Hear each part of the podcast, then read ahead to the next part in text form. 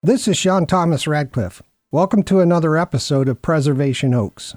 In this series, we introduce you to professionals from museums, cultural, genealogical, and historical societies across the United States. Now sit back, relax, and enjoy the program.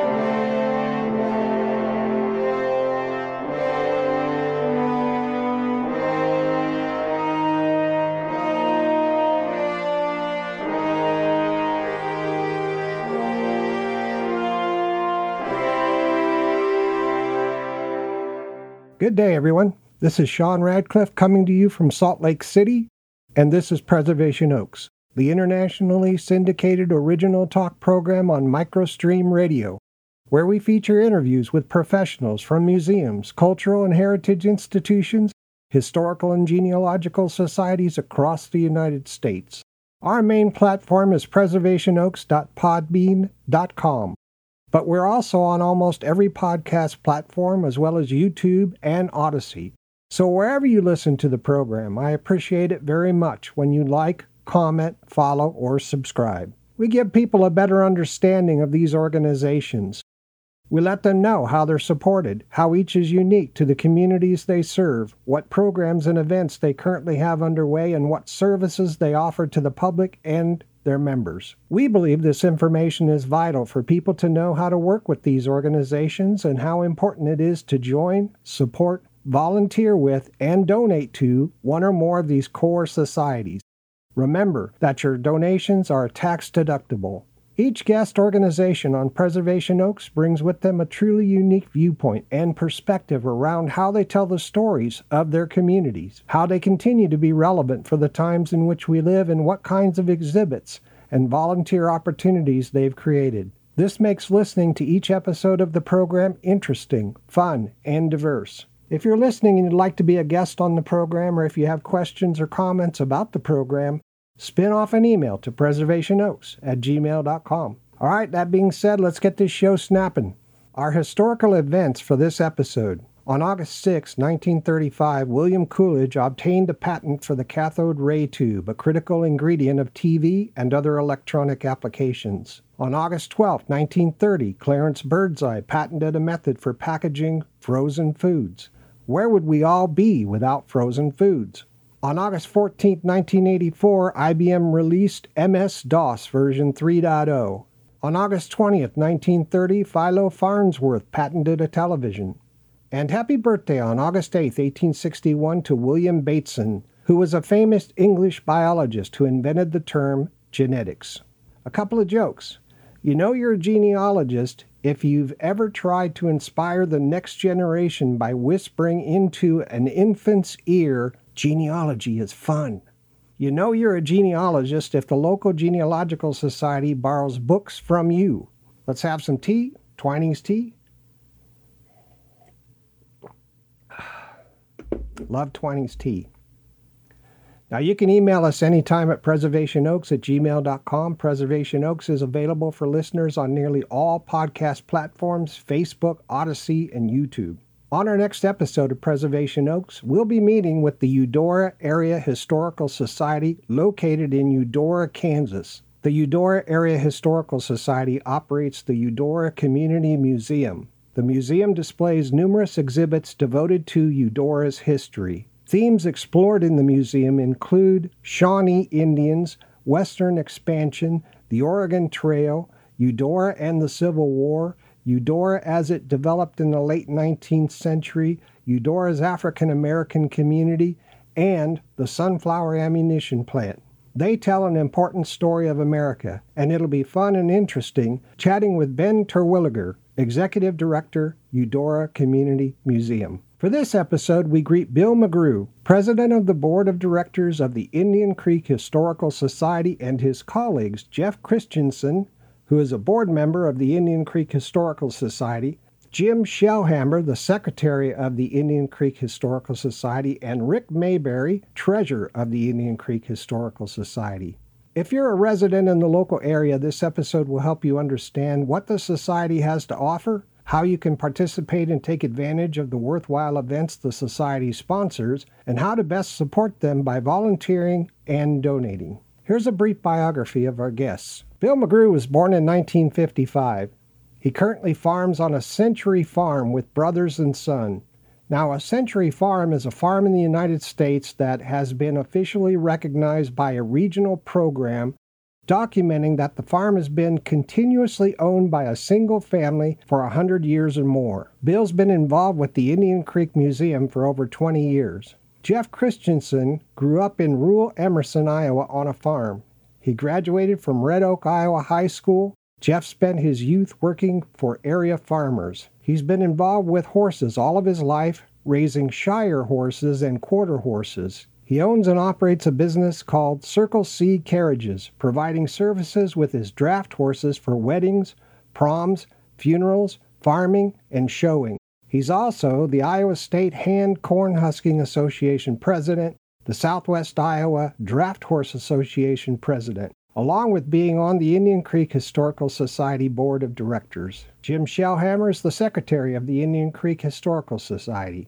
Rick Mayberry was born and raised in Montgomery County, Iowa. He's a second generation Iowa farmer as his parents moved from southern Missouri and started the Mayberry Farms operation. Rick graduated from Nishna Valley High School and obtained a Bachelor of Science degree in farm operations from Iowa State University in Ames, Iowa. While attending college, he met his wife, Sarah. They returned to the family farm where they currently reside. Rick and Sarah have three adult children and six grandchildren, all who live in the general vicinity of Emerson.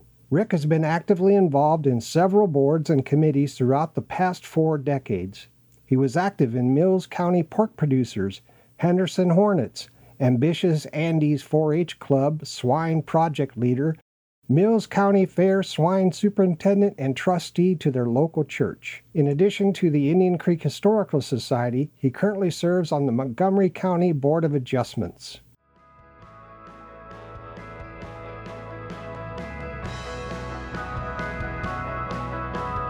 Preservation Oaks. Join us for the season 2 premiere on September 26th, only on Microstream Radio.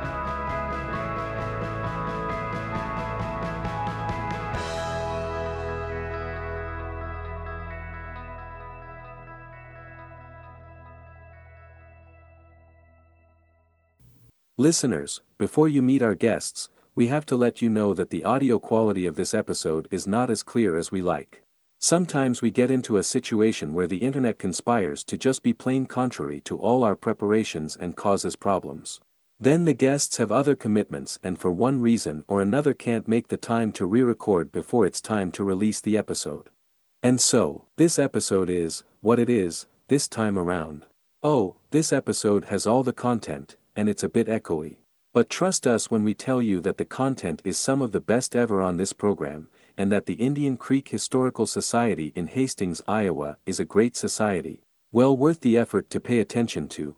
Don't forget, during the first break at about the 30 minute point in this episode is today's book short segment featuring author Joy Neal Kidney and her books. Leora's Letters, the story of love and loss for an Iowa family during World War II, and, also, Leora Dexter Stories, The Scarcity Years of the Great Depression.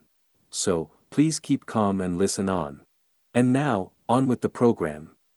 Welcome to the program, Bill, Jeff, Jim, and Rick. Hey, Sean. Hi, Sean. Hello. Hi, Sean. How's the weather out your way in Hastings, Iowa? Um, it's a little cool today. We had quite a bit of heat last week, but I think we're only in the 80s today. But uh, humidity's coming back up, and we're going to get hot here again in a few days. But a nice day today, anyway. Oh, good. The reason the society is called the Indian Creek Historical Society is because Indian Creek runs nearby. Is that right? That's part of it. And then there's also, it's an Indian Creek Township too, anyway. Oh, okay. That makes sense. Hey, what's the history of the Indian Creek Historical Society?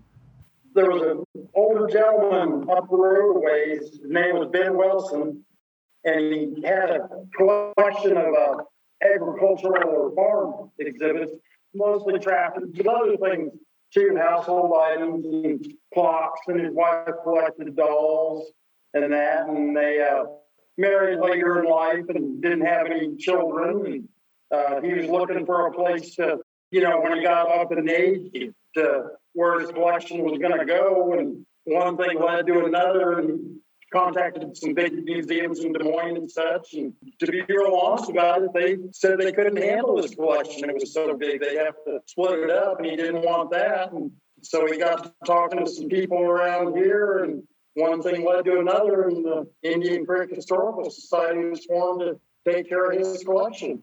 And what was that collection? Well, like I say, it was the tractor made it the most noteworthy, but like I say, his wife collected dolls and they collected wall clocks to just he collected anything before he was collecting stuff before it became popular. You know, a lot of his tractors were collected back in the oh, like the 1950s and 60s before anyone really ever invented the term classic tractor. He was already saving them. Oh, fantastic. How did the society get the land out there in Hastings? Well, this group of men, the early ones who Ben joined with, tried to find a place for a museum. Just as I understand it, just started looking for a property. And uh, this 20 acres, just a few miles south of where Ben lived, became available. And they got together and came to terms and purchased the land and started plans for the first building. And so the society was started and was the museum created right away? Within a couple of years, they, they you know, they, they had some problems with finances and stuff like that. But uh, I'd say within a year, they broke ground a year later, and the first building was probably completed within two to three years after they started. Okay. What's the history of Mills County? This is Rick, Sean. The history of Mills County goes back to 1846 when the first white establishment was made by the Mormons who left Nauvoo, Illinois in 1846. And they called that first settlement Rushville, located along Keg Creek, southwest of the present day Glenwood. And then when the Mormons moved on, Rushville became known as Coonville in honor of the first physician of the community, Dr. Liberius T. Coon, who settled there in 1848. Mills County was named in honor of Lieutenant Frederick Mills, a young officer from Burlington, Iowa, who was killed in the Mexican American War. The county was originally part of Pottawattamie County to the north. The general election of 1851 started the process of forming Mills County separate from Pottawattamie County. The name of the county seat was changed in 1853 from Coonville, Glenwood, which is the present day county seat. Records indicate that by March 1853, five townships had been established, and all of the townships were reorganized in February of 1857 that is when Indian Creek Township, after which the society is named, was formed. The earliest settlers in the county were probably the Earth Lodge Indians about 900 AD. And then the Potawatomi Indians were well established in Mills County until the federal government ordered them to leave and move to Kansas in 1842. But notable above the um, among the Potawatomi was their chief Wabansi, who refused to leave his land and remained on his land here in Mills County until his death. Early travel in the county was by way of Indian trails, which gave way to paths for the Mormon travelers and land seekers. And during the 1840s and 50s, the trail through Coonville was used by the Western Stage Line from Kanesville, now Council Bluffs, on its way to St. Joe, Missouri, and points further south. During the Civil War, the Underground Railroad was active. Covered wagons with runaway slaves stopped at Hoyt House east of Hastings to rest before proceeding to the home of, of Widow Shin, east of Macedonia, which is located north of here in Pottawattamie County. Um, the Chicago, Burlington, and Quincy Railroad built lines across the county in 1867, running east to west. That is when the nearby towns of Hastings and Emerson were formed to serve as stops for the train. The train route still exists today near the same location as the Burlington Northern Line. And as far as the topography of Mills County, The land on the west side of the county is a three to seven mile floodplain along the Missouri River. The eastern edge of that floodplain means the, the predominant or the dominant feature geologically of the county, which we call the Loess Hills. Uh, these very steep hills called bluffs run north to south from Sioux City, Iowa, all the way to St. Joseph, Missouri. And as I understand it, Loess Hills like these only exist in one other place in the world, someplace in China. Uh, and these hills are the remains of windblown soils that were formed at the end of the last ice age, 12 to 15,000 years ago. And then as you move further east from those Loess Hills, these bluffs become more gently rolling hills, which comprise the uh, productive farmland that makes up the majority of the county today. Oh, very cool. Thank you very much for that. Hey, what area of the counties constitute southwest Iowa anyway? Well, I don't think there's a formal designation, but what I think most people would consider the eight counties right in the corner of the state, and that would be Mills County, of course, and Montgomery, Fremont and Page, Pott County, Cass County, Taylor County, and Adams County. Okay, thank you. That helps a lot. Can you please provide the audience with an overview of the communities you serve, the variety of your membership, and the mission and objectives of your society? I would say mainly we serve just the people in those counties, and more more tightly, Mills and Montgomery County are the main people. And you know, our goals are just to have this collection of events out in the public, or it's available to the public to see. We don't want it closed up somewhere where nobody can see it anymore. The members are mainly just from here in Southwest Iowa and predominantly from Mills and Montgomery counties. We have a variety of membership. It is an ag community, but it's not just farmers and ag people. Um, we have a school teacher who's previously on the board who runs our one room schoolhouse. We have business people that became involved in the business.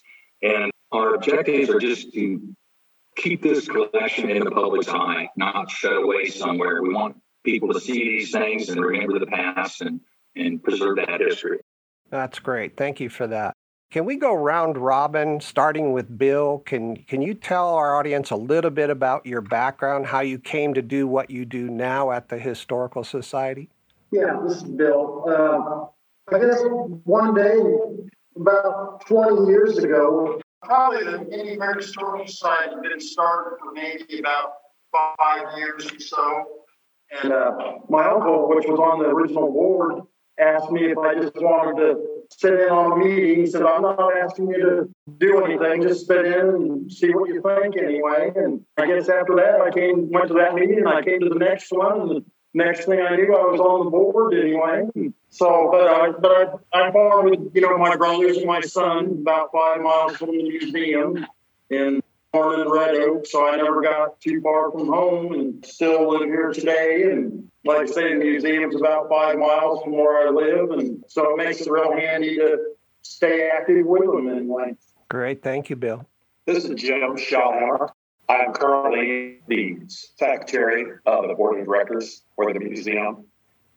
And my history is a little different than the three fine gentlemen I'm sitting with who all have a farming history. I grew up in the farm community where my grandfather and my father ran International Harvester Farm Dealership. So when I grew up at, from the age of 12 to 16, 17 years old, I was always working down at the store helping out around there. So I became very acquainted, fascinated with the mechanical side of the business, equipment, you know, assembled uh, combines, uh, worked on tractors. So, you know, I had a love of, of international harvester equipment, the red ones, for, for years. And some years ago, I took over the presidency of a, another uh, tractor club, one that was centered in Glenwood. And that was kind of running its course of less and less membership. So we moved out here and joined Indian Creek here about six, seven years ago. And so I've maintained that relationship out here. Oh, that's fantastic, Jim.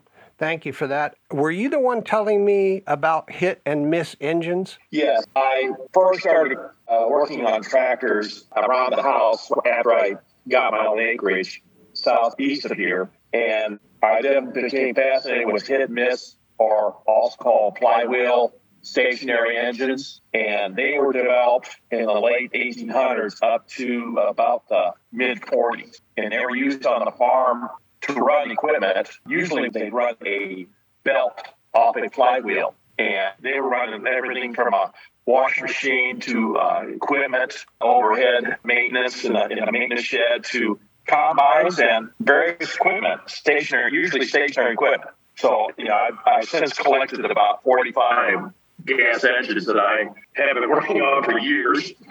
I heard you And, uh, uh, you bring those out on occasion and show the public. we do. I have the last couple of years brought out engines, a couple of them, to run during the corn husking championship, which we'll talk about later. But yeah, I, I, I brought that out. I also brought a hand corn grinder, which the kids just love. I just I can't. I have a lineup of kids who want to grind or uh, husk, uh, sorry, shell corn through my grinders Oh, cool. which is a hand operated. Yeah, it's, it's kind of neat. They they just they just think it's neat, you know. I think they're uh, neat too. I looked them up on Google and, and they look really cool. The engines, Yeah. Yeah, they're they're kind of neat. You know, they're one. Most of them are one liters, one one cylinders, and they're slow slow runners. A chunk, good chunk, good chunk, and that's just every time it hits, fires. That's called hit and miss. Very for cool. cycle, it would uh, it would hit on the one cycle, and the reverse cycle, it would miss. Uh, very cool. Thank you for that, Jim. This is Rick. I would like to add Jim, we have a terrific hit and miss engine, stationary engine display here at the museum. And Jim's input and guidance was critical in us getting that done, and we appreciate what he did for us there. But as far as my history, I was born here in Southwest Iowa, worked on the farm, not very many miles here from the museum. And I became interested in old tractors in the 80s. I did restored and showed John Deere two-cylinder tractors for years. We would have uh, rivalries with the international harvester guys like Jim and had a lot of fun with it. Later on in my career, I found myself with more spare time, and I just wanted to come out here and help the museum because I really enjoy the old tractors and just showing these these old things to the community. Great. Thank you. Yeah, this is Jeff Christensen, and uh, how I, I grew up uh, not too far from the museum here too, uh, about six miles. Worked for area farmers all my life. Kind of moved about uh, well, 45 miles away. Started in horses all my life and got into draft horses and knew the museum was always over here going, but uh, never really got too involved until I was asked to come put on a demonstrations with our draft horses of uh, obstacle course and feed team races and stuff like that. So that's how I kind of got started with the museum and it's kind of grown from there. Uh, got the, the corn husking competition brought over here to the museum. So after that, I've really become pretty involved with the museum here in the last you know, six years, I guess.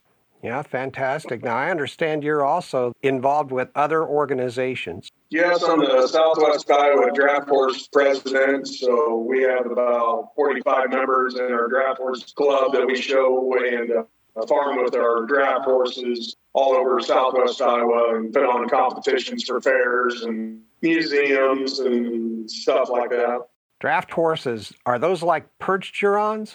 Uh, yes, there's our club has members that have got uh, Percherons, Belgians, Brabants, and uh, I have Shires, which are there's only 3,500 Shires left in the world that are registered. Ooh, So they're kind of a rare breed, but uh, the Shires were an England horse that the medieval knights and stuff used to joust and fight off of.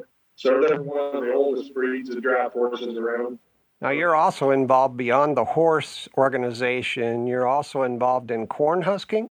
Yep, one of the draft horse members was in charge of the corn husking over at the Amana colonies, and uh, he got it started back up in 2010 up until 2017. And in 2017, he was gonna just quit it and drop it, and there was no longer going to be a Iowa competition.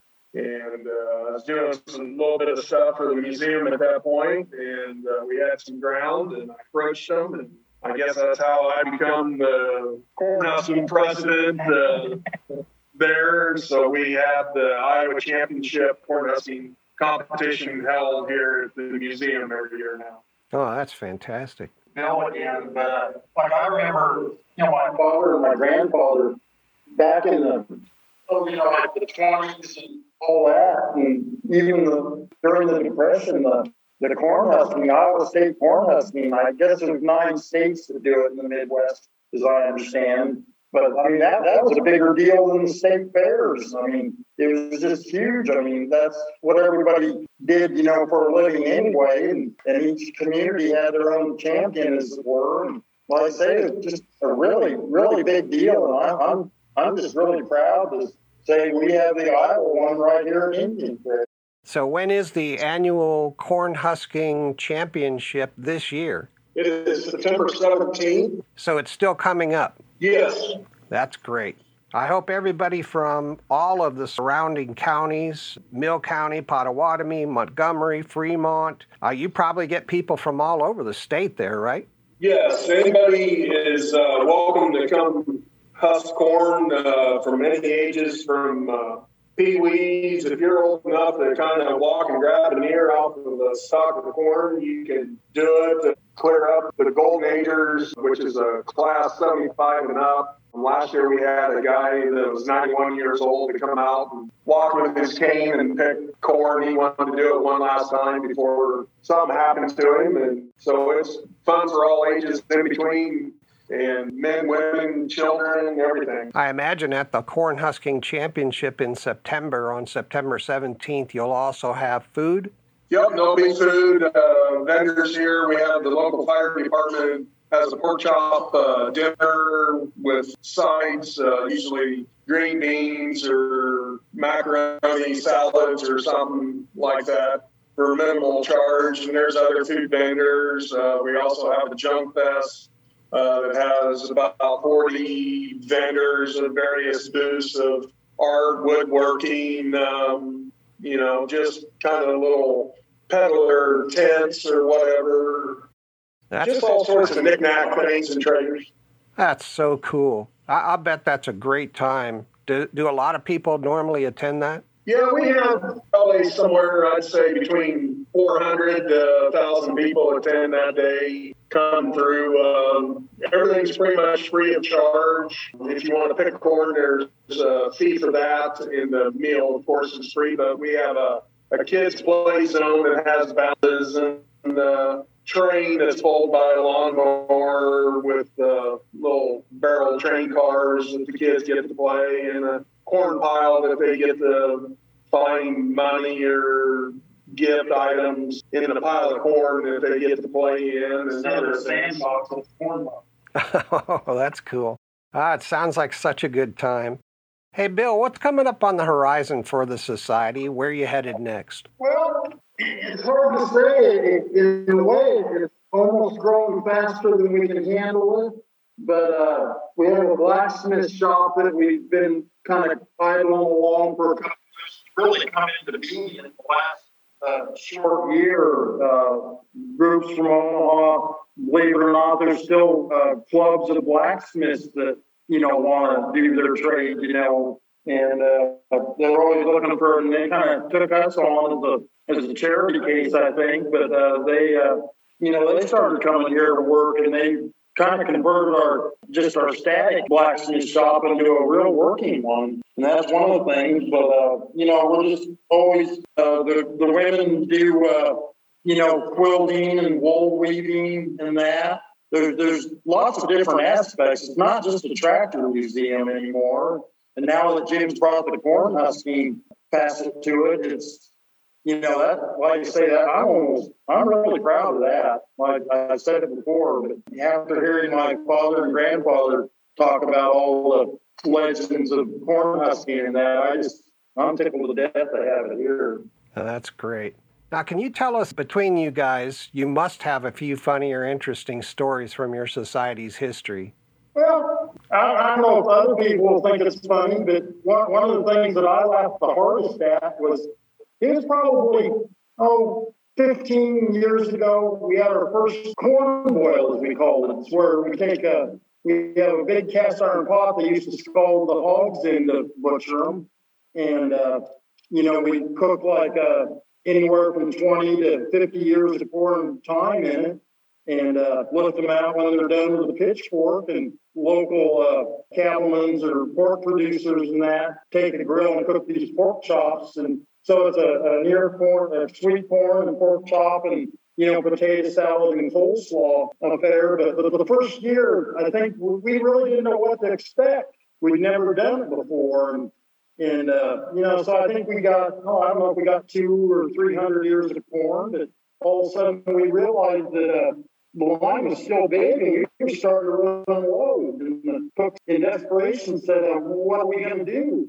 And I kind of took it as a challenge anyway. And I looked at one guy and he said, well, we have a sweet corn patch you're welcome to.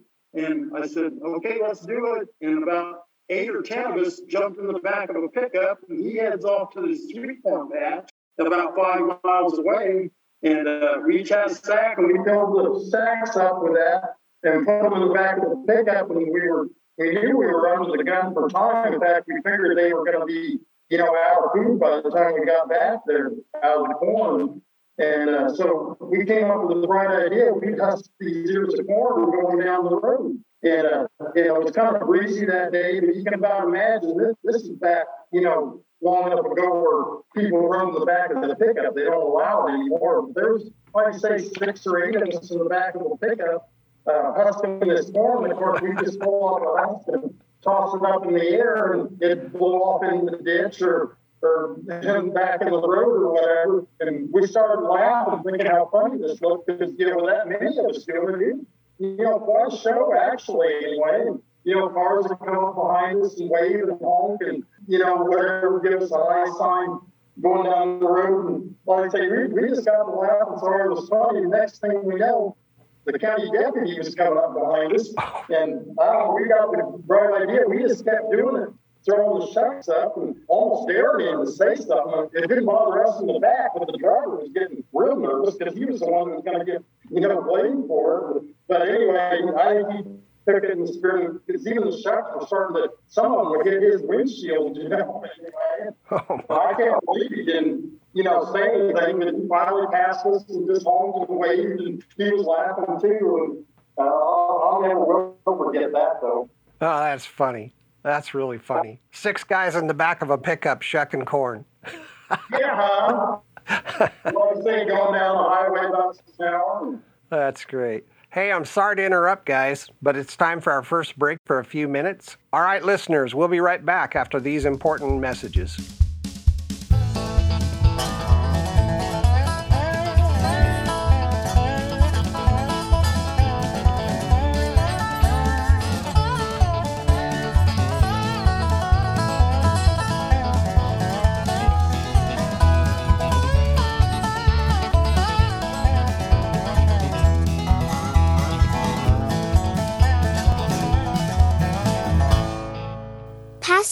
On by joining, donating, and volunteering at the Indian Creek Historical Society located at 59256 380th Street, Hastings, Iowa.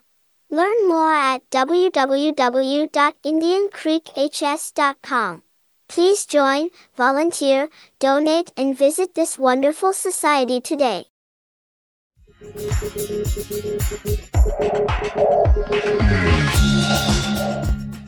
It's time for Preservation Oaks Book Shorts. Book Shorts is a segment of the program where we quickly introduce listeners to authors and books which satisfy your love of history and genealogy, help you with your own research, and finally help you improve the depth and wisdom of your unique family story.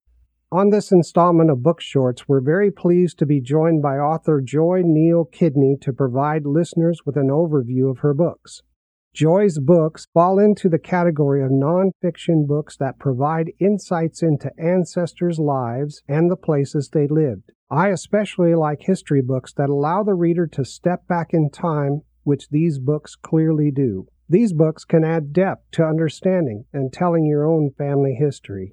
Joy Neal Kidney is an Iowa author who grew up on an Iowa farm. With God's help, Joy is aging gratefully. Living with fibromyalgia for two dozen years has given her plenty of homebound days to write blog posts and books. Listeners, I want you to know that this isn't just any nonfiction teller of stories. Joy was recognized and presented with the 2021 Great American Storyteller Award.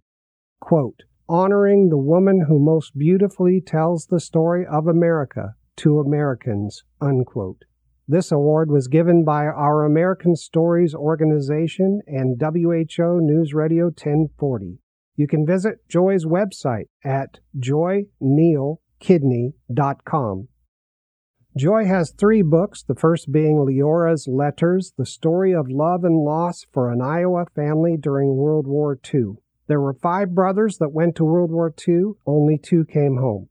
Leora's Letters, the story of love and loss for an Iowa family during World War II, tells the story of the five Wilson brothers who are featured on the Dallas County Freedom Rock at Minburn, Iowa. Leora was their mother, and it was Joy's grandmother. The second book is Leora's Dexter Stories The Scarcity Years of the Great Depression. The undertow of the Great Depression becomes poignantly personal as we experience the travails of Leora and Clabe Wilson, a displaced Iowa farm family. Gritty determination fuels this family's journey of loss and hope a reflection of what many American families endured during those challenging times. In this true story, the Wilsons slowly slide into unemployment and poverty.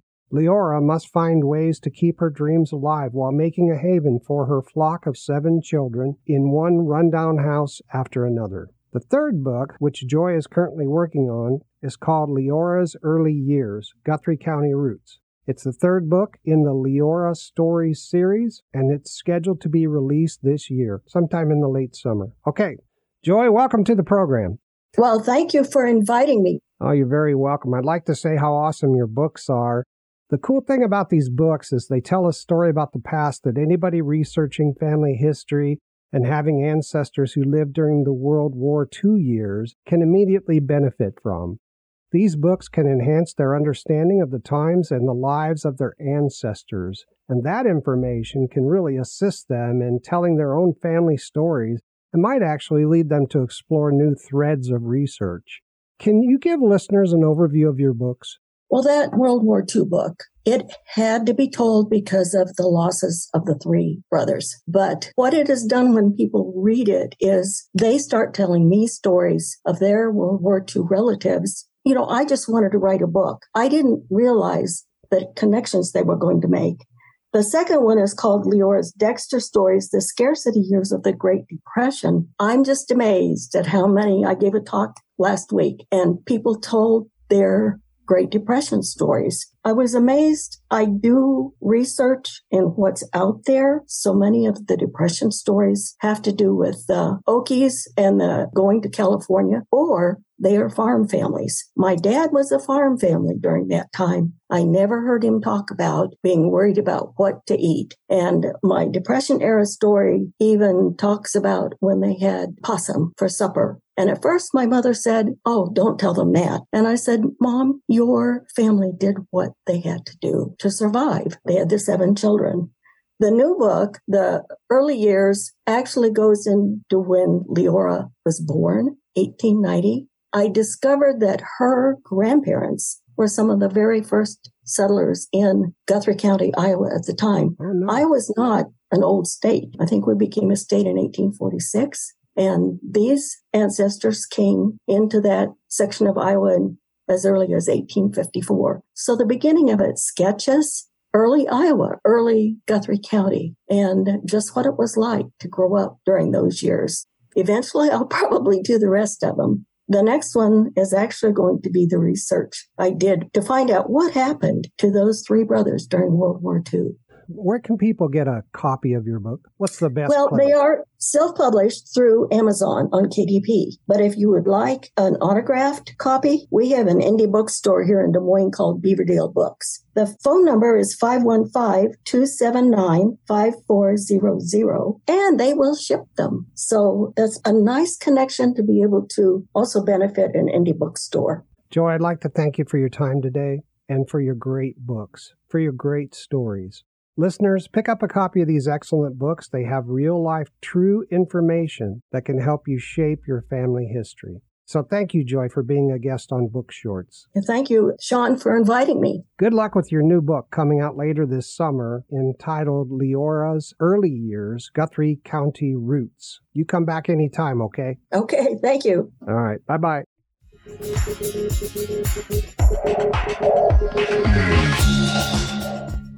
And now, back to Preservation Oaks.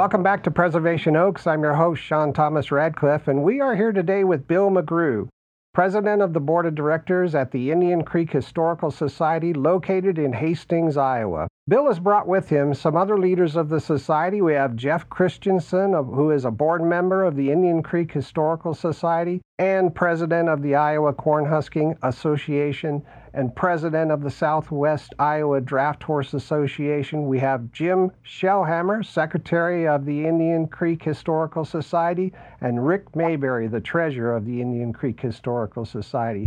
Let's pick up where we left off. We just heard a funny story about running out of corn for the corn boil and six guys in the back of a pickup truck shucking corn all the way down the road and had to go get more sweet corn from a sweet corn patch. Does anyone else want to share a funny story? Well, this is Bill again, Sean. But uh, another thing that I always think about every year when we get the thrashing machine out is one day we were getting ready. The local town of Emerson has an annual, uh, you know, parade anyway called Emerson Day, like a lot of uh, small communities have. But anyway, we decided we were going to take our thrashing machine in there. And you got to realize that this thrashing machine was made in 1928, so it didn't have rubber tires on it. It had steel tires and there's no bearings in the wheels or just bushings.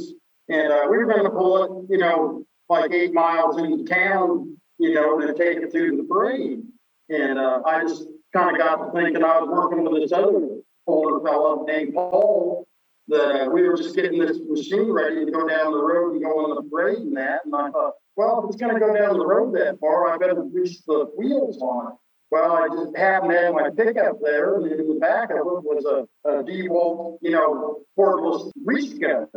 Now, nowadays they're pretty common, but back then they were just starting to come out, so it was kind of new. And uh, for people that aren't familiar with greasing a thrashing machine, there's a lot of grease strips on it, and uh, a lot of them are kind of hard to get to. So there's a rubber hose on the end of the grease gun, which takes one hand, then it takes another hand to hold the grease gun, and then another one to pump it. In other words, it takes three hands and a monkey to run this grease gun. Well, if you have a cordless one like they came out with, you just put one hand on the grease gun into the grease gun hose and the other one on the switch for pulls the grease gun and just makes it easy, but it makes kind of a roaring pumping sound. And I was there by the wheels, uh, putting grease into these spindles and just kind of go whir, whir, whir, whir like that. And all of a sudden, this older fellow that he's kind of our guru, really knows all about the older stuff and that. And all of a sudden, he comes over to me and goes, "Just how dumb do you think I am?" And I thought for a minute, I go, "I don't think you're dumb at all. I think you're pretty smart." Goes, "He says making me think you're putting air in these steel tires." And I go, "No, no, it's a grease gun." He goes, "What?" And he uh, showed him this electric grease gun. He goes, "Goes, can I see that?" And I said, sure. And I handed it to him. Thing I wanted to grease the whole machine down with a old time with it. But I thought, you know, besides being kind of cool and that, you know, I thought, you know, you know, a lot of these little guys get criticized for not, you know, accepting the new ways. But here he's well, he, he said, you know, he said, I like that anyway. He said, I'm going to give you one of those. oh, that's good. Hey, what kinds of facilities do you have and what exhibits are on display? This is Jim speaking. Uh, I'll explain the museum complex to you best I can. Our main museum is actually two buildings that are joined together for an L shape, and within those in in that those buildings we have a lot of antiques, anywhere from stoves and and waste from tractors and uh, all kinds of toys and kitchen utensils and old lamps and old projectors. It's it's a real eclectic arrangement of equipment or early pioneer. We have uh, items that are probably date from the early 1900s to uh, about the 50s and 60s. And everything we have here has been donated by you know local family, and we just put it out for display so people can see it. And in our in the next three buildings to the north of the uh, main museum, we have three equipment sheds, and they're more buildings. And most of the building are filled with uh, tractors or farm equipment. And we have a couple, uh, some, some very interesting, unique items in that. Uh, we have a tractor that runs on propane, and we have the uh, old Oil Pull, which is a older hit hit and miss, basically, gas engine that ran on kerosene. And uh, our third building, which is something that I'm near and dear to my heart, was that we have it up in built up shelves and have on display about 45 gas engines, the hit and miss flywheel engines. And we have everything from a half a horse up to 12 and 14 horse engines. Now, a couple of our bigger engines are too big for the put up on shelves. They're actually sitting on horse nose high. They're horse drawn carriages and they were towed around with the horse poles on the front. And they were big, big, big engines. They were used in the farm equipment. And uh, we have those on display, and occasionally we'll bring a few of them out once in a while and start them up. Uh, then south of our main building, we have a horse barn that was transported here some years ago, uh, donated by another family, and we brought that up, and we now have uh, that barn filled with a lot of horse tack for people to display. And then beside that is our uh, welding shop.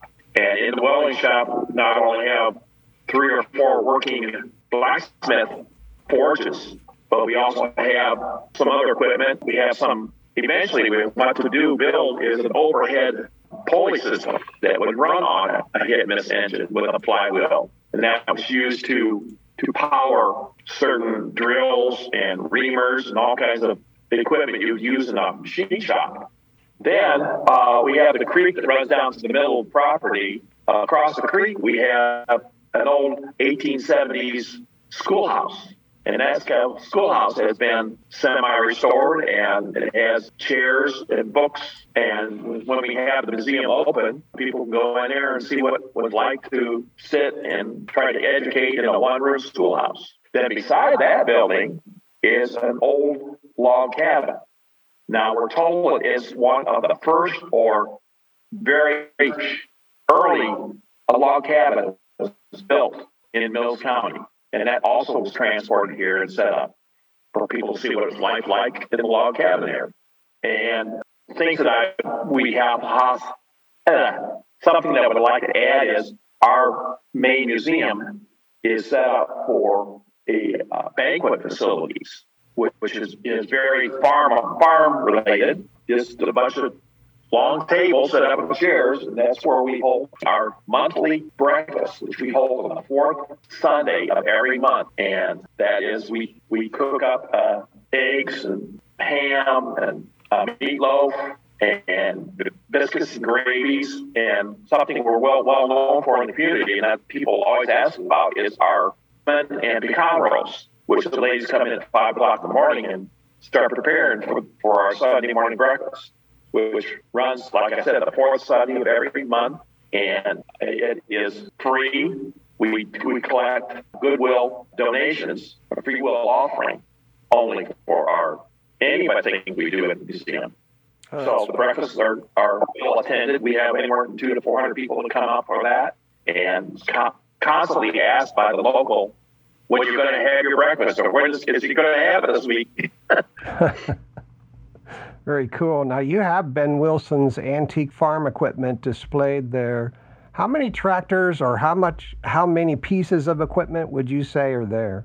Well, we started out with we used to say there was like 70, uh, 80 old tractors all the way from real early 19 like 1918 up to you know we have a few about the newest one we have would be like say 1940 or 50 but a lot, a lot of them were in the 20s and 30s. But, but like was alluded to earlier, there's, there's what makes our collection kind of unique is there's, there's everything from uh, red Farmalls to green John Deeres to yellow Minneapolis Molines to oh, there's names like Jim said, like uh, Rumelys that a lot of people never even heard of anyway. But back in the day, were you know kind of popular, good machines and that. But we're kind of proud of the fact that, uh, you know, by far the most of them uh, still run yet anyway. But it's a real challenge to keep them running or challenge.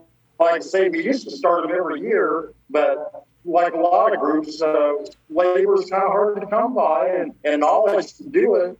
And, uh, you know, some of them, it's been, you know, three, five years since they've run. I have no doubt what they wouldn't, but uh, that's just that's one of the things we got to work on is to make sure that we can still make the claim that they still run. Yeah, that sounds right. Do you guys have any collections exhibited anywhere else in the county, like at the county fair or the county courthouse or any schools or any of that?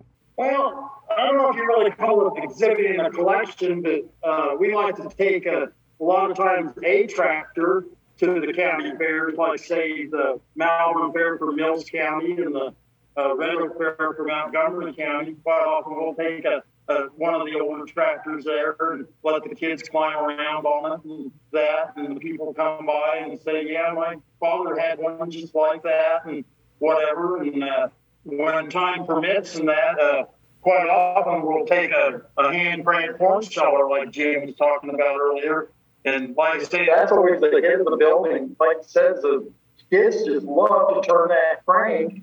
And then the grandparents and parents sit there and shake their head and say, back when we had to do it, we hated it. But he said, when you watch these kids, and I tell you, it can, it, they can go, they can shell a, a, a pickup load of ear corn in one afternoon if you allow them anyway.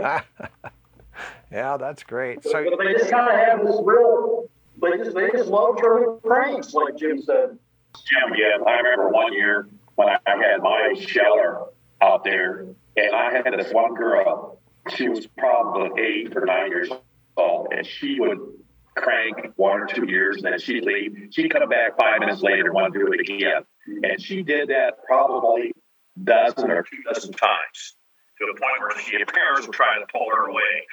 But she just loved it so much. Oh, that's great.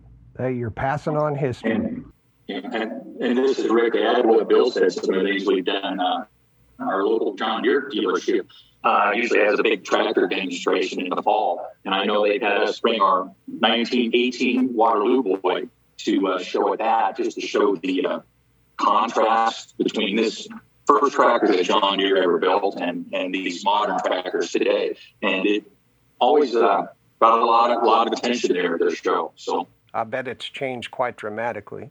The contrasts are uh, are quite large between the two. yeah. We also this is Jim again. Uh, a couple things we haven't talked about yet is that we also participate. Some of our members participate in tractor drives, and they will drive their old machines around and come back to the museum and have a little good times together, maybe have a meal together. We also uh, occasionally will support a tractor show at a local hardware store, and we've even taken a bunch down to city of Omaha.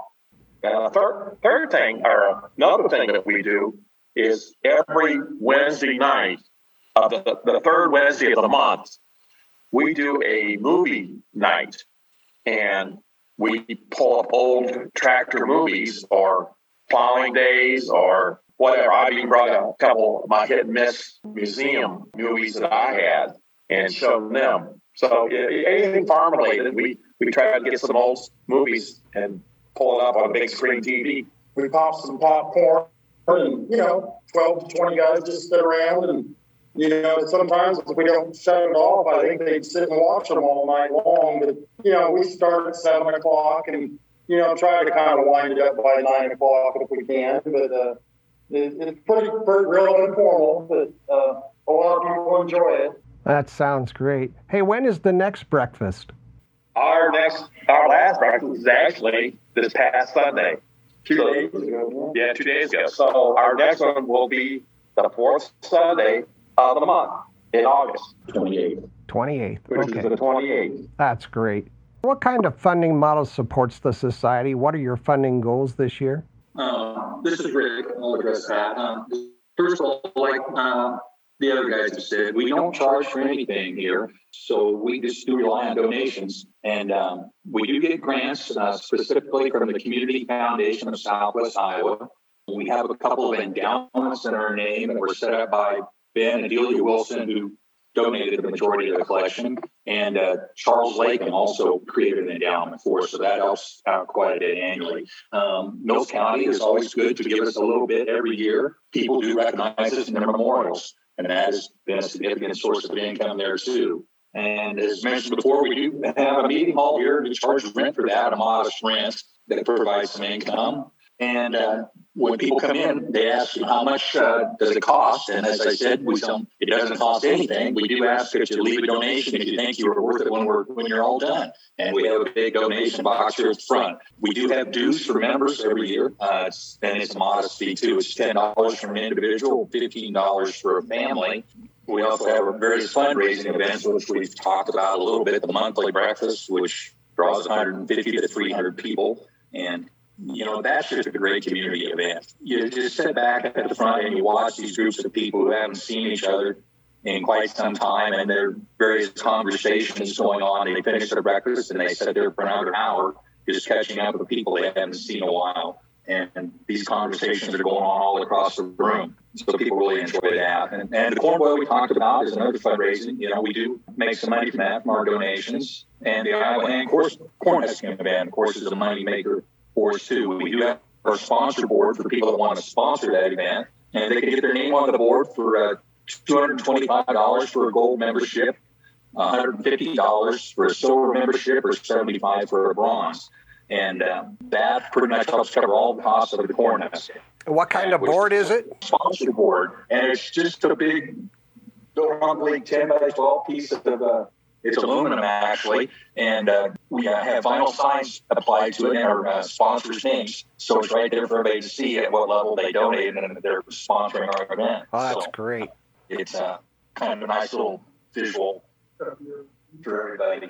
We do collect con- contestant fees, as uh, Jeff said, for the corn husking, or the corn husking board does, and those are donated back to the museum.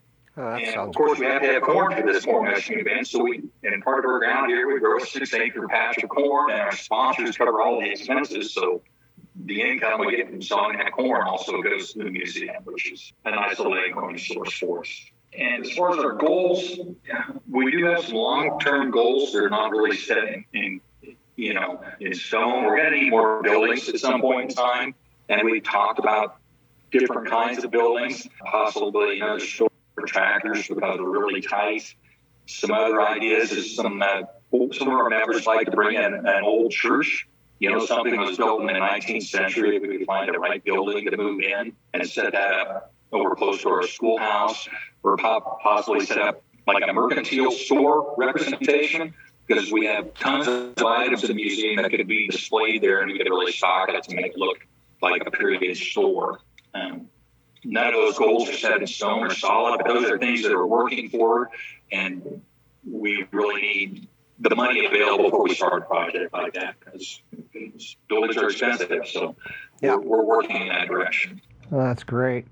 Hey, do you guys have a gift shop at all? We not really per se. We do have T-shirts that are made up with the uh, museum's name on them, and some hand corn T-shirts that we do sell, and usually hats. But that's really all we sell. Not a lot, but it's just there for somebody that wants a little memento from the museum. That's fantastic. Thank you, Rick, for that.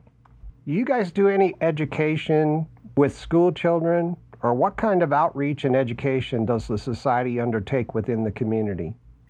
Yeah, this is Bill again. Uh, one thing we're all pretty much in agreement on is uh, the kids anyway. Well, the, the kid can about ride their own chicken around here. If they want to participate in uh, demonstrations or, or just learn something, some of them are good enough to ask, well, how do you actually do this? And any, any of our guys or girls are glad to show them. Like I say, the women will, will put on week or weekly, sometimes in the week in the wintertime, weekly uh, yard yarn uh, spinning and wool weaving and stuff like that.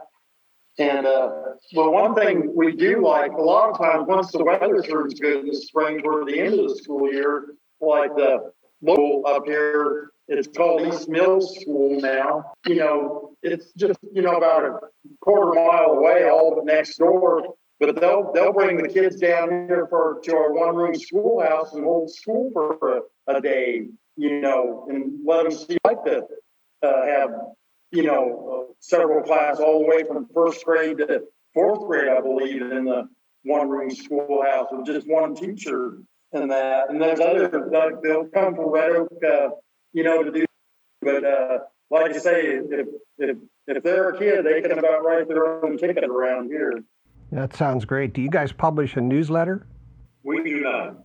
Okay. We're uh, uh, have in works the expansion of of a new website for us, and once we get that up and running, which could be a couple months down the road, we got someone right now working on that. We hope to have a lot more information available through the actual website. We also have the Facebook site for Indian Creek Historical Society, which has uh, pictures and a couple of videos out there so people can log in there and and find out information. We use the we use the Facebook a lot for our communication for people asking questions. There are two members, I am one of them, who are on the email list. So as soon as they someone posts a Facebook message to the museum, we'll get notified of the comment or questions they're asking. So one of us usually answers that question fairly quick. Do you use the Facebook to keep the community informed about the progress of the society in achieving the mission? Quite a bit, yeah. I think I think people ask us all the time, uh, or let us know when we forgot to put something on Facebook for an upcoming event that something's missing. So yeah, I, we we get. Oh, I would say when I post something on Facebook, I uh, reach an audience of anywhere from 100 to 150 people, and those are usually only local people. That sounds great. Do you do presentations at the monthly breakfast, or do you have an annual meeting where people can attend? We have an annual meeting. That's usually in the early part of the year. Uh, we do that as a way of voting in the new board members.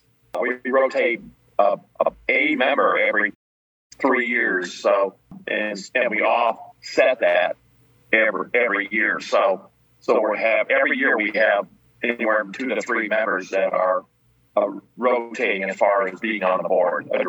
Thank you for that. Beyond the tractors and, and the other, you know, machinery artifacts, have any kind of records or photographs or any of that been donated?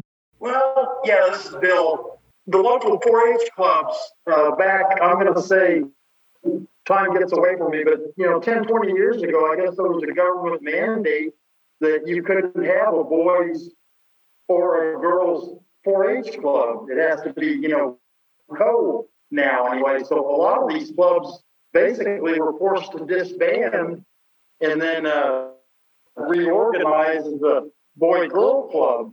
Well, there's all these years worth of records and stuff like from the historians and that that uh, they really didn't know what to do with. Well, I guess the logical place was to bring them down here, and we kind of store them. We wish we could display them a little better, but if anybody asks, we sure can. But uh, it, it's really fun to look back, you know, 40 years ago and look at what they were doing back then, because a lot of times it's their the kids that are in those pictures and that, or you know, the, today's kids' uh, grandparents. Wow, so you've got some 4-H records. And then, uh, then another thing, if I could, Sean, uh, the local school up here reorganized a few years ago, and uh, for whatever reason, all the old senior pictures and the sports trophies and that they were encouraged to not have them on display anymore in the school because somehow somebody thought that you know, they wouldn't, it still feel like they were individual rivalries and such, I guess, for lack of a better words. Huh. So uh, we ended up with a lot of the, well, with all the senior pitchers and stuff. And in fact, I'm one of them anyway. And a lot of the kids, a lot of their parents are in those pictures. And the sports trophies, you know, have names that we've all heard of. And, but it's kind of almost fun to see a trophy that you know, has somebody's name on it. Well, they might be 75 or 80 years old now, but they were, you know, state basketball champions back in the day. So, uh, like I say, we're not just all farm stuff, but uh, even though the majority is, but like I say, uh, the school, the school uh, pictures and trophies, uh, we're pretty proud of that exhibit too. Yeah, and there, there's other uh, things, you know, like we have our ex-congressman's uh, desk that he had when he was in Washington D.C. and all sorts of memorabilia from that. Uh, we'll we'll make a display out of that someday soon too. Wow, you guys are evolving into quite an organization. You may have a reference library someday. Well, someday anyway. In, it, like say, uh, books. You wouldn't think so, but anymore, everything's online computers. Uh, books are just kind of a rare thing. There's a we have several sets of encyclopedias, but you know nobody wants an encyclopedia set anymore. But it's kind of fun that it's still something special to thumb through a book instead of you know looking on the screen. So, with all that going on with your annual events and your fundraising events and so on and so forth, I don't know if you do holiday events at Christmas, but you must have a, a large need for volunteers. How are you doing on volunteers? Yeah, this is Rick. We could use volunteers at all of our events. Um, That's an understatement. We definitely could use and uh, even the monthly breakfast, um, you know, it's the same crew working really hard, and we could always use a few more members. Um, the girls in the back doing the pecan rolls and the sweet rolls, I'm sure would uh, enjoy some help and not have to be here every Sunday. At our uh, thrashing day, we usually have there's just a handful of guys here doing the work, and we welcome more help getting the machinery in and out of the buildings and helping display it that way. And probably our biggest need for help is at uh, the corn husking event. We have to have judges who we call either timers or cleaners, and there's a big need for those people to be there. It's not a hard job. It's very easy to explain what to do but we just need people to fill those spots to keep the event going. And then there's all, all sorts of other jobs associated with that day that would make it easier. And they're not hard; they're actually kind of fun. You get to, you know, meet a lot of people, see a lot of things, and uh, it's a great way to spend an afternoon. But um, if somebody wants to come, we're we've got all sorts of things we'd be glad for them to do for us. Oh, we're, we're not hard to approach anyway. We'll, we'll, we'll, we'll find something that they'll enjoy doing. They don't need to be afraid to ask. But like, like Jeff, uh, you know, I mean, tell them how many people it takes. I mean, someone's got to empty the wagons and uh, weigh the corn for the contest. And I mean, it takes quite a crew just for that. Yeah, it takes 25, 30 people just to put on our corn husking competition. Uh, we try to get uh, FFA groups or 4-H clubs to come and get the younger kids involved in volunteerism, uh, doing things around the museum. Yeah, I mean, just because somebody's doing it doesn't mean they really look forward to doing it all day long after they've done it for half a day. It'd be nice if someone would take over for them so they could uh, watch or even compete in the contest. Yeah, it's a good point. This is Rick again, and also it, it, not just work opportunities. You know, we're always open to somebody who wants to be on the board of directors and be involved in leadership and planning. More young people would be great, and anybody that's interested in that, we'd be more than willing to talk to and happy to have around. Oh, that's great. Guys, Yep. Uh, earlier question you asked about uh, kind of record keeping or historical artifacts, that's something that a volunteer who had the interest in genealogy or uh, agricultural history, something along that line. I mean, we have a tremendous amount of books and references for equipment. Uh, we have history of Mills County or Mills County members, owners, things about past information about people here that could use a very good cleaning and organization to get it in order so that it could be eventually digitized and put on the internet. Yeah, that sounds like the way to go. That would be a great collection for being online. And uh, some archivist or curator or historian would do well to dig into that. We're all thumbs up here about that. I imagine. Hey, I'm sorry to interrupt, but it's time for our second break for a few minutes. Listeners, we'll be right back after these words.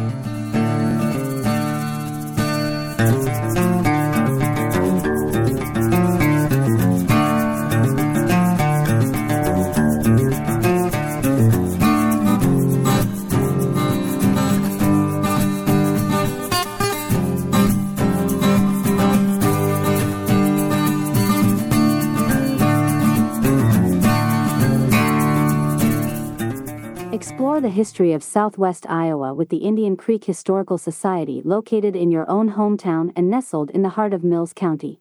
Bring your family, bring a friend, or just come on down to learn more about why they love Mills County, Iowa. And don't forget that they have a monthly breakfast for everyone. Donate, join, volunteer, and visit us today at 59256 380th Street, Hastings, Iowa. The website is www.indiancreekhs.com. You'll be glad you did. Hello, if you're craving a sense of accomplishment and self respect, then look no further than by helping yourself and your community by learning more about volunteering with the museums, historical, and genealogical societies in your area. It's important to find a source of information that keeps you up to date about these valuable societies. The right choice is a program that's done the research for you and that's where Preservation Oaks comes in. Every episode presents you with an all inclusive experience with one of our nation's museums, historical, and genealogical societies that we refer to as our Preservation Oaks. The wrong choice results in you just getting a short introduction to the organization and leaving you right where you started, which is not knowing enough to make that commitment to help yourself and your community by supporting a society. Listen to Preservation Oaks providing a bi weekly series of programs with a variety of museums, historical, and genealogical society guests. Rather than just giving you a too brief introduction to the society, we spend the time to have fun and give you the history and the stories behind the society. What valuable services they offer to their members and the public, how they provide value to the community, and most importantly, how you can get involved and help. On Preservation Oaks, you'll get all the information you need to accelerate and lock in your decision to volunteer, support, visit, and become a member. You'll be glad you did. Remember, you can always send us comments and suggestions to preservationoaks at gmail.com. This is Tom Spindler from the Norman Borlaug Heritage Foundation, and I love listening to Preservation Oaks on MicroStream Radio. This is Stacy Gosling, the president of the Winneshiek County Historical Society, and I enjoyed being a guest on the program. And now, back to Preservation Oaks.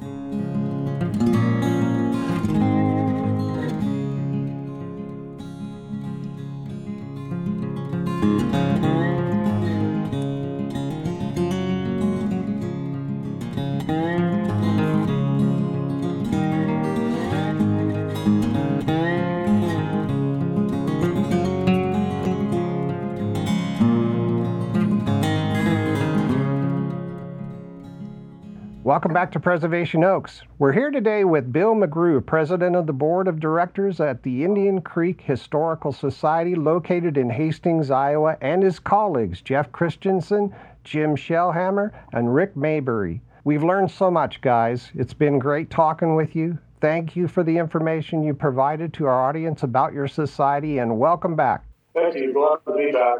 Hey, Thanks, John. We're having fun.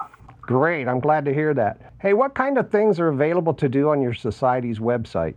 This is Rick Sean. Unfortunately, at this time, our website, as I think Jim alluded to, is rather antiquated and, a bit broken. We're working on a new one to where we will be able to do some things, be able to communicate with us on that new website, and you'll be able to see what's going on at the museum on in a more timely fashion than we're able to provide now. My apologies on that, we're working on it, and it's it's going to get better. And it's going to be great, I'm sure. When do you expect that to be done? I expect it in a couple months. Okay, yeah, it takes a while. Besides Facebook, and I know you use Facebook and you have a website that you're re- redoing, do you guys take videos at all and post them on YouTube or any of that? We have not done that. That's a great idea, though. We've done we've done a couple videos, and they've been posted either on the web, the old website, which is not working, or uh, I know there's one up on Facebook.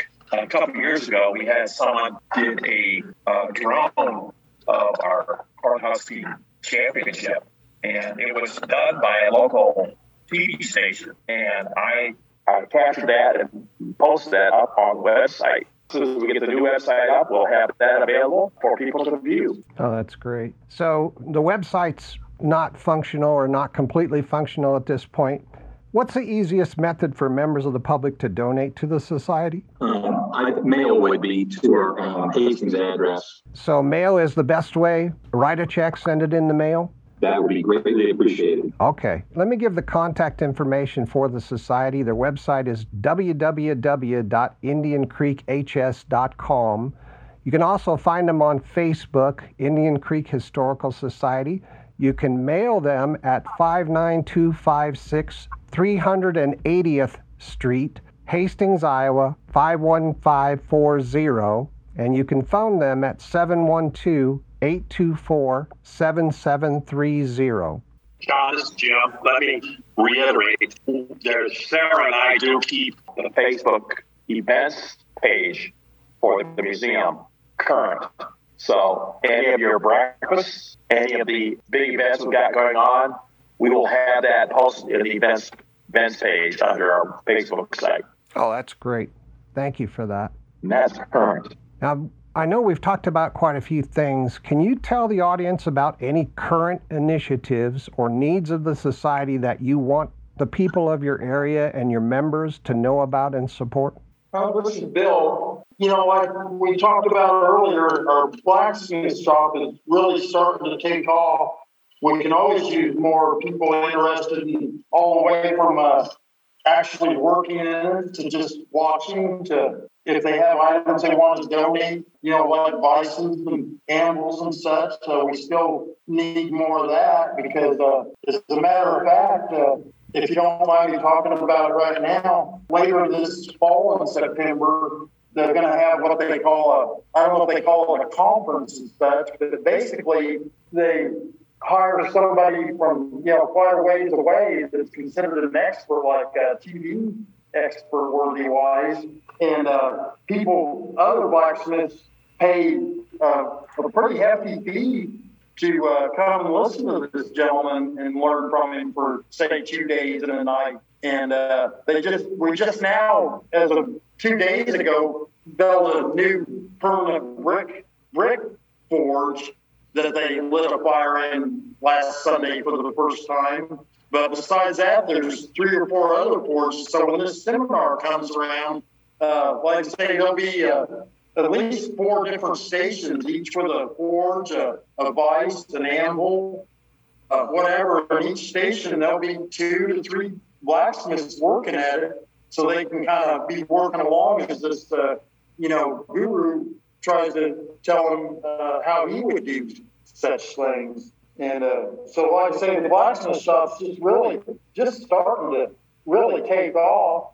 And uh, like for another example, we have a an old sawmill that was donated to us, you know, several years ago, and we need somebody that's had experience with sawmills to kind of teach us, you know, where and how to set it up and how to use it and that. Uh, a lot of people like like watching them doing it, but uh, we could sure use some help and advice on how to get that thing going too. Anyway.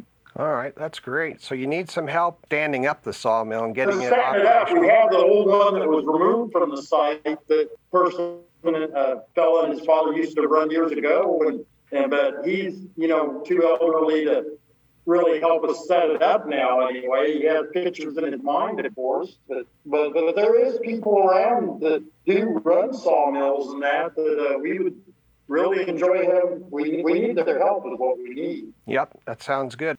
It, it's open to the public, of course, anyway. But the main feature is the uh, blacksmiths that actually pay to come do it. But uh, the public's welcome to come watch too. All day. Oh, that's great. That that will be a great thing.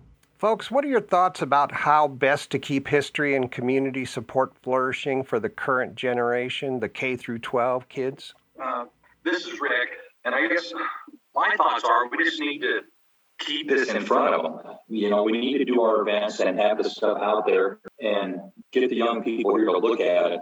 That's the only way they're going to get interested in it. If we just leave it in these buildings shut up, how are they going to know what's here or gain any interest in it? So I guess we're just trying to keep it out there and show them how it works, and hopefully the interest flowers from there. And this is Jeff, and this to get their hands on and get them involved of how the actual piece of equipment works, whether it's with horses or a piece of equipment or whatever, you know, see how how it actually operates, moves, how it hooks up, or why they invented it to uh, do the jobs they did back then. Can you guys give me your thoughts on why the society is important to your community and what makes your society different or unique from others? You know, we, we think we're a little different. I'm sure there's other agricultural museums and that, but I don't think very many. You know, there's a lot for artwork and stuff like great. But as far as the actual early agricultural part of it, we think we're one of the few that have tried to preserve those ways and uh, knowledge and the equipment. This is Jim. I I will augment a little bit what Bill's saying.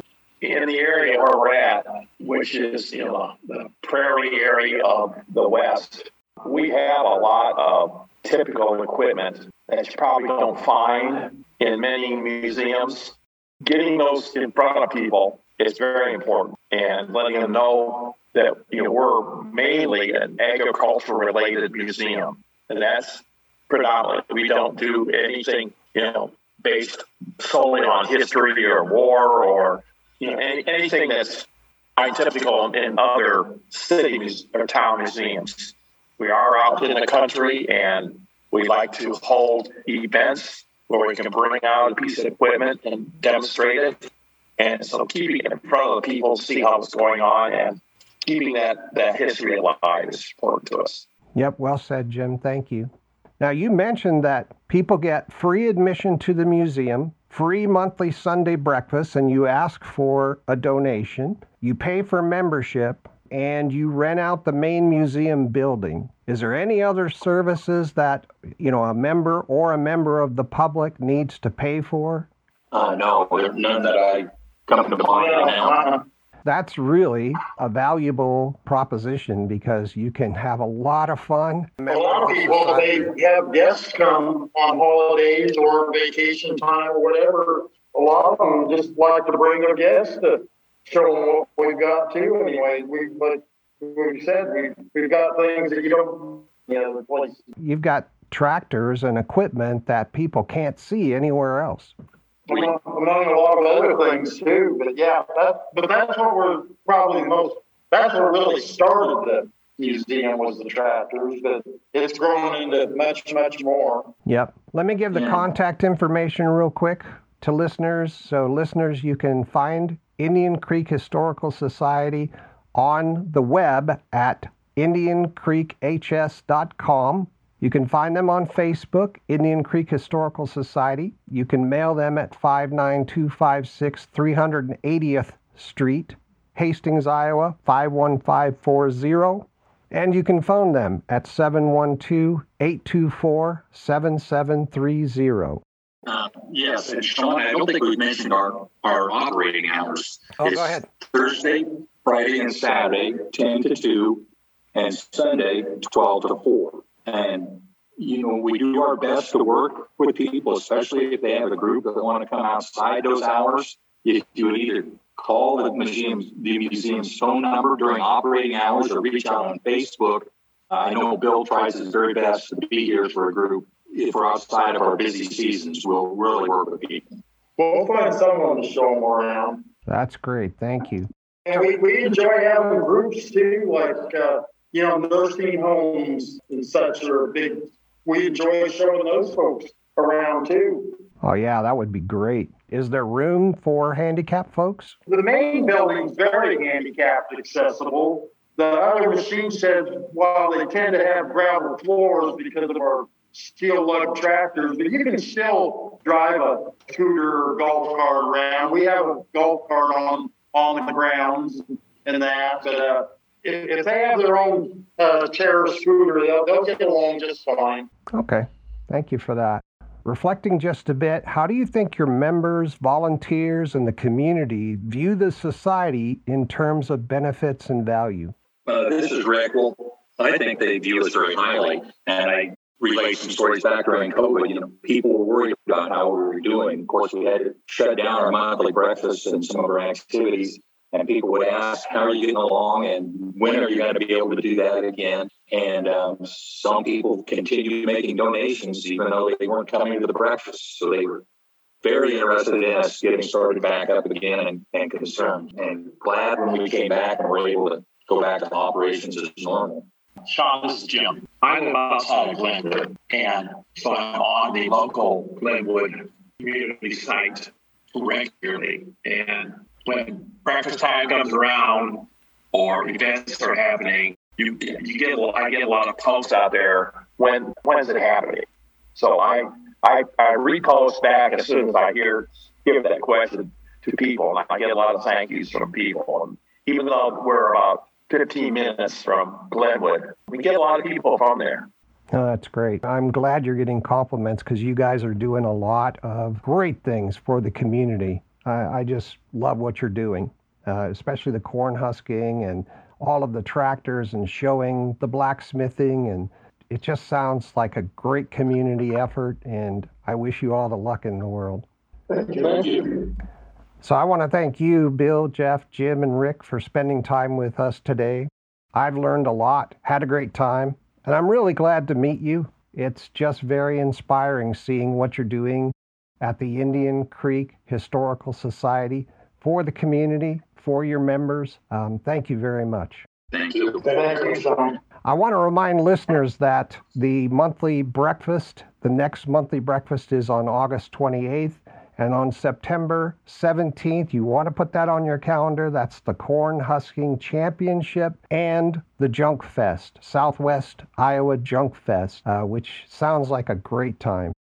And with that, we'll end our time with our guest, Bill McGrew, President of the Board of Directors at the Indian Creek Historical Society and Museum. Listeners, please stay tuned for my comments and wrap up, which is coming up next. You're listening to Preservation Oaks, where we celebrate the great work of historical and genealogical societies and give you the information you need to get involved and have fun doing it. You're tuned in to Preservation Oaks. Stream us from wherever you get your podcast.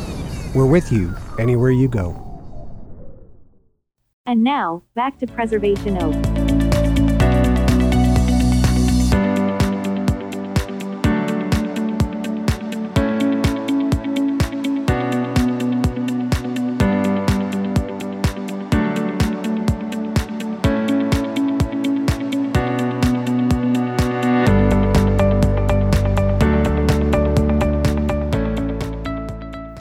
Welcome back. I need to apologize for the audio on this interview. It's not up to our normal standards. The engineers did their best to clean up the audio issues, but there's only so much they can do. I'm afraid the internet was working against us throughout the entire recording session. The Society's leadership team wasn't able to carve out time to re record before we needed to release the episode, and so it is what it is for this one, anyways. In this episode, we learned about the history of the Society, the history of Mills County, and all about the Society's funding, their events, artifacts, and other details. The main thing we learned is how committed the Indian Creek Historical Society members are to the furtherance of the Society's mission and to the communities they serve. It was great chatting with Bill McGrew, Jim Shellhammer, Rick Mayberry, and Jeff Christensen. These are such great guys. If you're a listener in the area of southwest Iowa and you're not already a member of the Indian Creek Historical Society, please by all means sign up, support them, and volunteer. They really have a very unique museum and they sponsor great events for the community.